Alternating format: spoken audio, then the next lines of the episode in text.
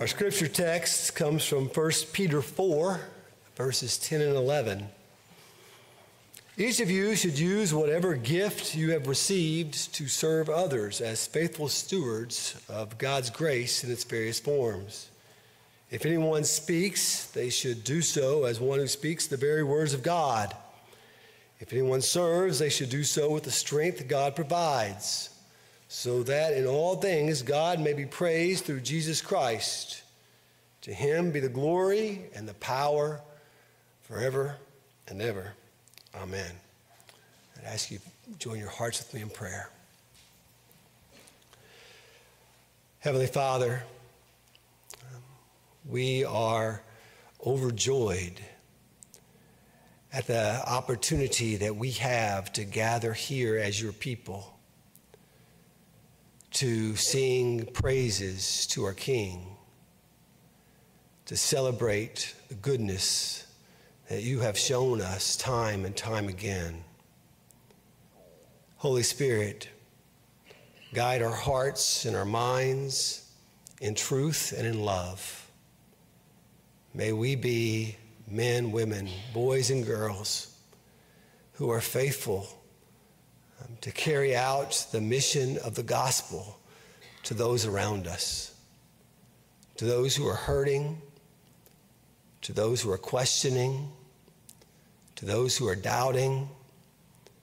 Whatever the circumstance might be, help us be the hands and feet of our Savior, we pray.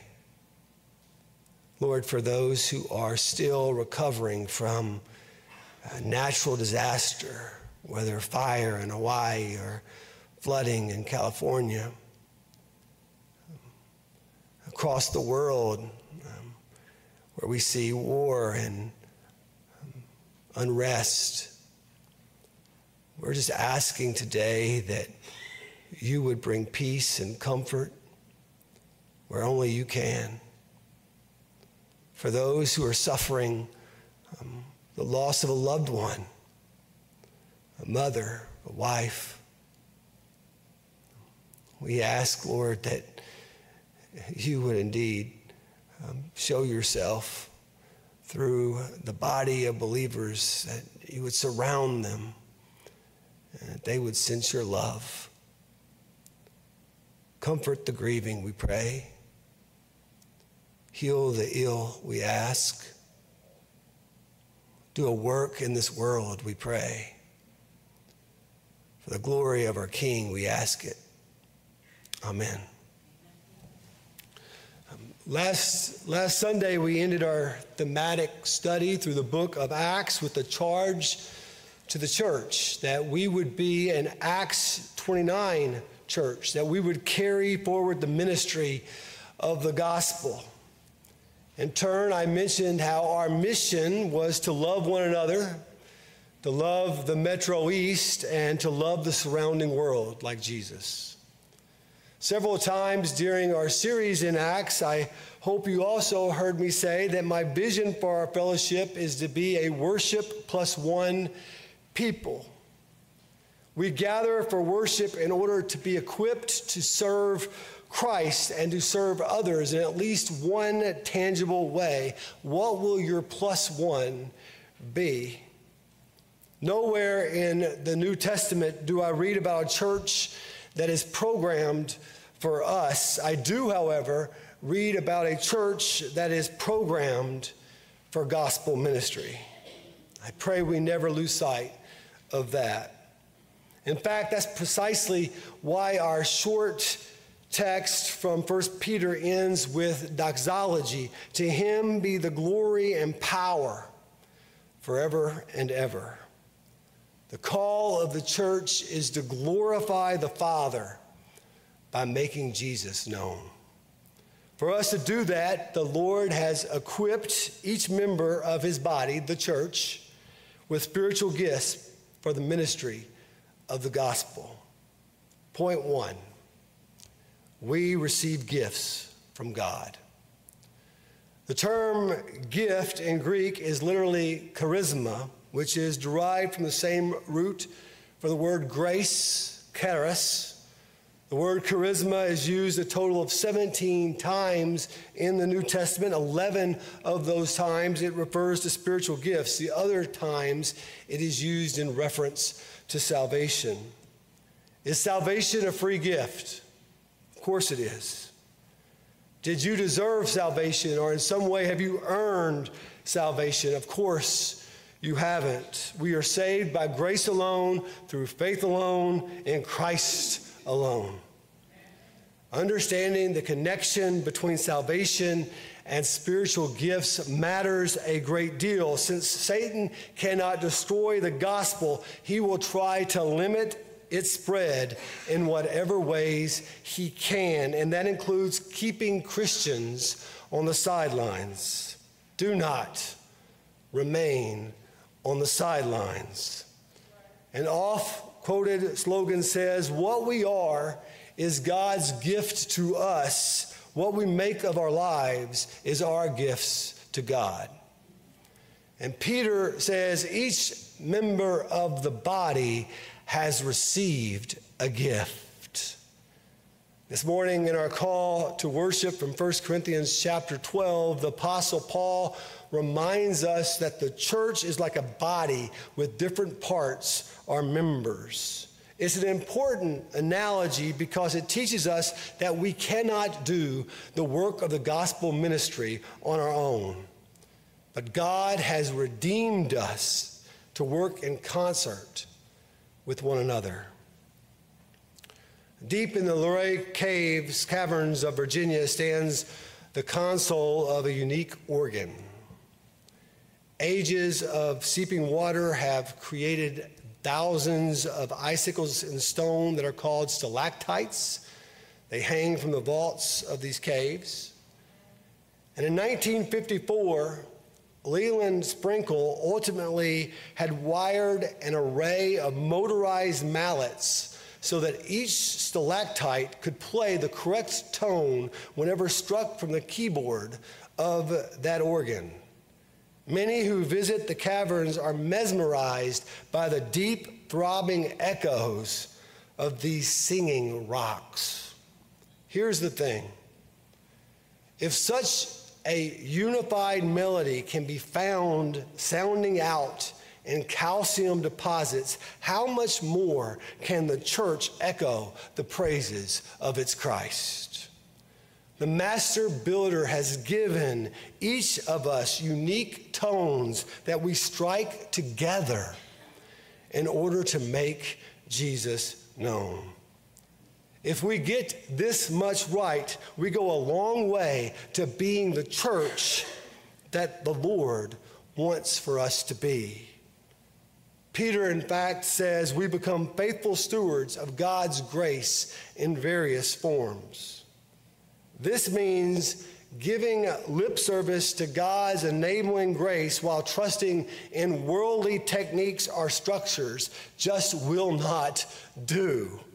We are not called to look to Christian consultants about emerging trends, about how to make the church grow. No, we are to look to one another here in the pews today and ask, How has the Holy Spirit given us abilities for the service of the body and the advancement of Christ's gospel?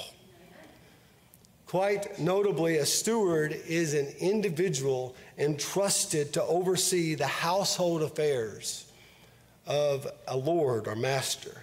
Think of Joseph in the house of Potiphar.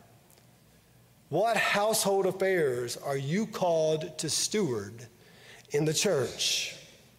How you answer that question is between you and God, but the church has no useless members. You will either manage or mismanage your gifts.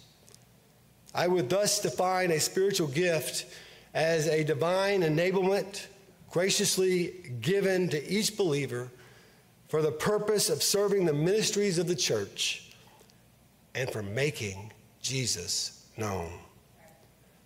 Beloved of God, your giftedness was in no way an afterthought. It is God's plan to save you and to shape you for a specific role in building up his kingdom. That is why I asked Laura to sing Faithfully and Wonderfully Made this morning. It is a song based off Psalm 139, and I love these lyrics so very much. There's elegance in all that you create. Your grand design leave us amazed. The wonder of the way we've been made. Speak of your power and tell of your grace. So, what am I going to do with this life you gave me? What could I do but live for your praise? Isn't it wonderful to have a worship leader as talented as Laura? Amen. I mean, yeah. I can ask her to sing just about anything, and she can hear it and beautifully arrange it. She's taken her abilities and she has put them to use for the good of the church. That is what makes her gift a spiritual gift rather than just a worldly talent. And while music appears among spiritual gifts in 1 Corinthians 14, verse 26, it's never itself listed as a gift. In the same way, you will find hospitality mentioned near a few of the gift lists, but it's never included among them. But we get sidetracked whenever we try to specify a precise number of spiritual gifts. Do not let us become sidetracked, but let us locate our gifts and serve the gospel with them. Point two, we receive various gifts from God so that we use our gifts for God. The contrast of two seas in Israel show that an outflow is essential for life. The Sea of Galilee has water flowing not only into it, but out of it. Therefore, the lake is fresh, it's useful, it supports life. But the Dead Sea, it has no outlet. It holds in all of the water it receives. And therefore, through evaporation, this lake has become the saltiest in the world, and there's no life in it at all.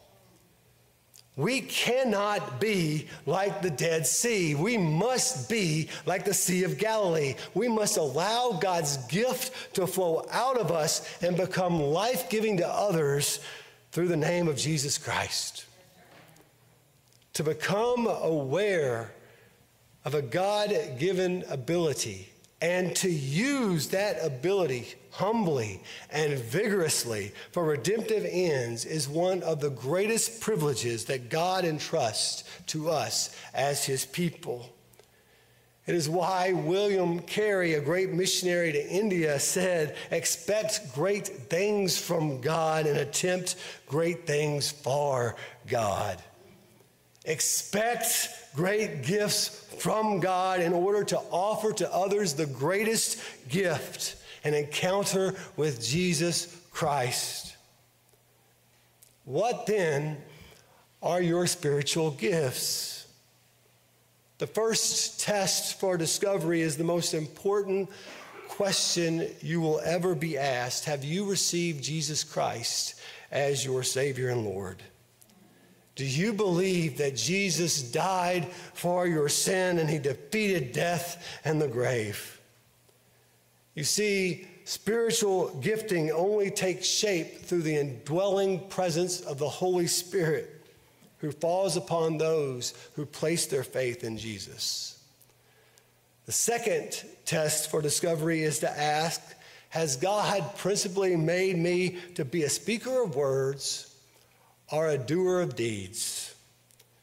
Peter functionally divides the spiritual gifts into two categories. I don't know if you caught it speaking gifts and serving gifts. Who demonstrates life altering speaking gifts more than Jesus? Who serves more sacrificially and more mercifully than Jesus? Obviously, no one.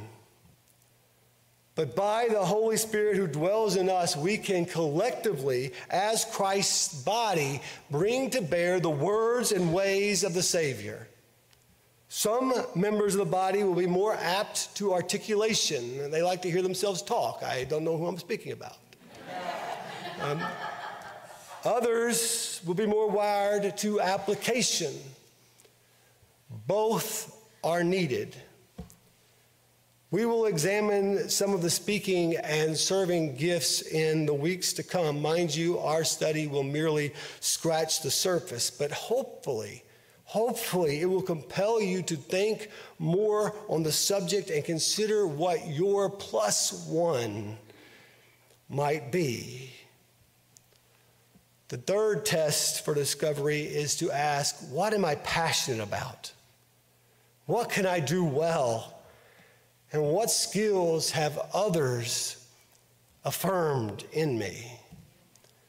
You might consider it to be something like a three step flow chart.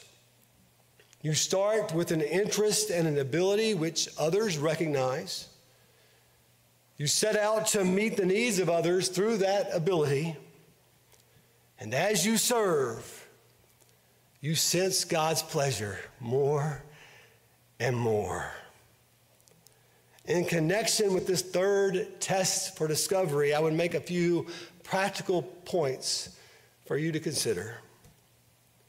A, do not try to be someone you are not. This sermon series was sparked by a conversation that I had with a good friend, Beth Fitz, who is from our former church in Oxford. Beth told me that she knew of a church in Texas that had engaged in a study about the spiritual gifts. That the, the desire was to plug in more people through the congregation for the furtherance of Christ's work. And you know what? She said it worked, it proved fruitful. The 20% principle, which suggests 20% of the congregation does 80% of the work, begin to see a change. On top of that, Beth said she believed an exploration in the spiritual gifts encourage individuals to say no to where their interests and their abilities do not match, and yes to where they do.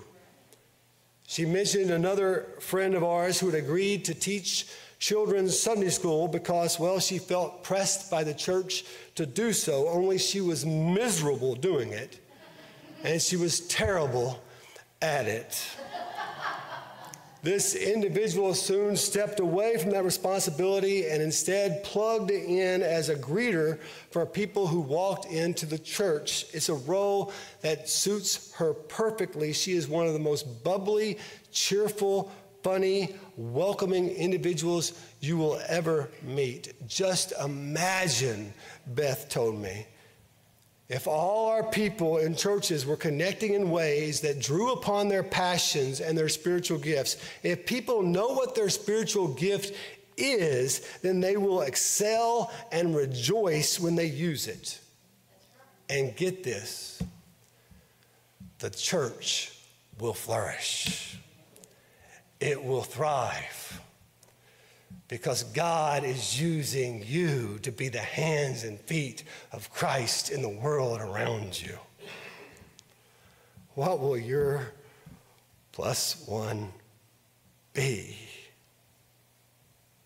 I had this conversation with Beth as I was kind of coming to the end of our study in Acts, the marks and the mission of the church, and I immediately thought, this is a topic I need to address. B, do not be someone who avoids that anyone can do these tasks. Dr. Dan Doriani calls this the principle of participation. He suggests that no one should use a theology of gifts to dodge normal tasks, such as serving in the nursery, claiming, well, that's just not my gift. Anyone can serve there, anyone can hold a baby. Doriani suggests that we may be more wired as speakers, but it does not eliminate all responsibility when it comes to serving. And some people might be more wired to serving, but it does not eliminate all responsibility when it comes to speaking. A elderly, quiet, introverted gentleman can see a sad person and offer an encouraging word. You get the gist. Yes, some of us are more geared to speaking. Some of us are geared more to serving. And yet, even the speakers need to serve, and even the servers need to speak. C. Do not undervalue the someone who you are. Most people who are familiar with the Olympics have heard the name Michael Phelps. In 2008, Phelps was pursuing an unprecedented eight gold medals. However, to win that eighth gold, Phelps would have to win the 400 meter freestyle relay. Hmm. It's not just about him, is it? And the U.S. 400 meter freestyle teams had secured the silver in the last two Olympics, and it was expected that that would prove to be the case yet again, especially when the favored French team gave a 0.6 second lead to Alain Bernard, the world's best freestyle swimmer at the time, for the final leg of that relay. And the anchor for the U.S. team was a relay specialist named Jason Lezak. He had never once medaled as an individual swimmer. Soon after Lezak entered the pool, Bernard's half body lead had extended to a full body lead. At which point, Lezak told himself, You're at the Olympics swimming for your country. You can't give up. Sure enough, Lezak began making up ground as Bernard lost steam. And as the race ended, it looked like both men had hit the wall at the exact same time when the scoreboard flashed Lezak's triumph. Catch this. Jason Lezak had just swam the fastest 100 meters of all time. And he helped the Americans crush the world record by four full seconds. What's my point? A great many people know the name Michael Phelps, but few have heard the name Jason Lezak. So too, the church has far more unknown relay specialists than it does independent stars. You may not be widely known. People may neither see nor talk about what you do, but you're on the relay team and your service matters. You're in the missionary era, standing for your Savior. You can't give up. Keep serving with the gift God has given you. Worship plus one. D. Do not lose sight of the someone you serve. Peter's little prepositional phrase of through Jesus Christ is a stark reminder of the only way that other people will be brought into newness of life. It's certainly not because of me, it's not because of you, it's because of Christ. Your spiritual gift is not about you. Don't let your success become your failure. What I mean by that is do not get so caught up in the ministry that you're doing that you forget why you're doing it. Edmund Clowney says it well only when our spiritual gift is performed not just in the name of Christ, but in the spirit of Christ does it bring praise to God. You do not serve because your ministry expands your quote unquote brand. I, I was so put off by a well known pastor who, um, an author, he had spoken at a Christian conference that my wife and I attended some years ago. And he delivered a sound message. It was, it was quite good. And then he invited people to respond to Christ. He, he, he prayed. And then he started holding up books that he had written and saying, You can buy these out in the foyer, and, um, and started naming off each one. And I just thought, Is that the place that God wants for us to be doing that? I mean, I'm all about good Christian literature. I, I Brooke will tell you, I cherish my commentary collection. But are we about making Jesus known or about making ourselves known? You do not serve because it's your ministry pet project either. No matter what, do not let your claim to a spiritual gift be the cause for a spiritual rift. Yeah, I rhymed that on purpose. You know. And while I realize that no one has ever felt over encouraged or over appreciated, I don't think anybody's ever said, Boy, I just feel really over appreciated right now. Um, well, that's true. You and I do not serve because we're looking for our participation in ministry to somehow earn the applause or acclaim of others proper use of our spiritual gift draws us closer to the character and plan of God, who, when sin shattered this world, sent his Son to heal our brokenness by the way that he spoke and the way that he served.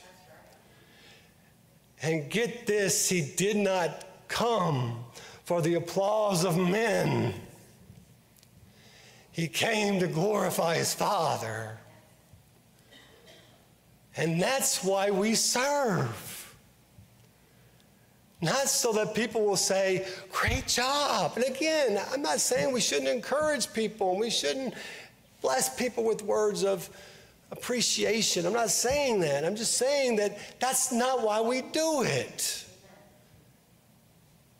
Hmm. The proper use of our spiritual gifts or for the gospel. Empowered by the Holy Spirit, we have a diverse set of gifts to make Jesus known among a broken world. And then, being set apart by and for the gospel, like our Lord, whose coming was all about glorifying the Father and reaching the lost, we can say, I've been sent for this. I was made for this. And how about these words of praise? Well done, good and faithful servant. You were faithful. Whatever your spiritual gifts are, worship plus one. Is plus one really asking too much? When you think about what he did for you, is plus one asking a lot? To leave the pews of this church and say, I'm going to use my gift to make Jesus known in some way. I close with the words of my friend Beth Fitz. If God gave us all spiritual gifts to build up the body, why not learn them and use them for Christ. The church would then be a God gifted, God directed church. My prayer for Winstanley Baptist Church is that we would be a God gifted, God directed church for the glory of Jesus Christ and nothing else. Pray with me. Lord, um, we are individuals who so often seek glory for ourselves. I am a proud man, and I need to be broken each day by the brokenness of this world and know that the answer are not my words, but they're yours. And it's your son. And let's make him known. Christ, we pray, in your name be glorified. Amen. Brothers and sisters, there is a Redeemer. It's Christ, God's own Son. Let's stand together, let's worship, let's sing, and if you have a decision to make today, the altar's open.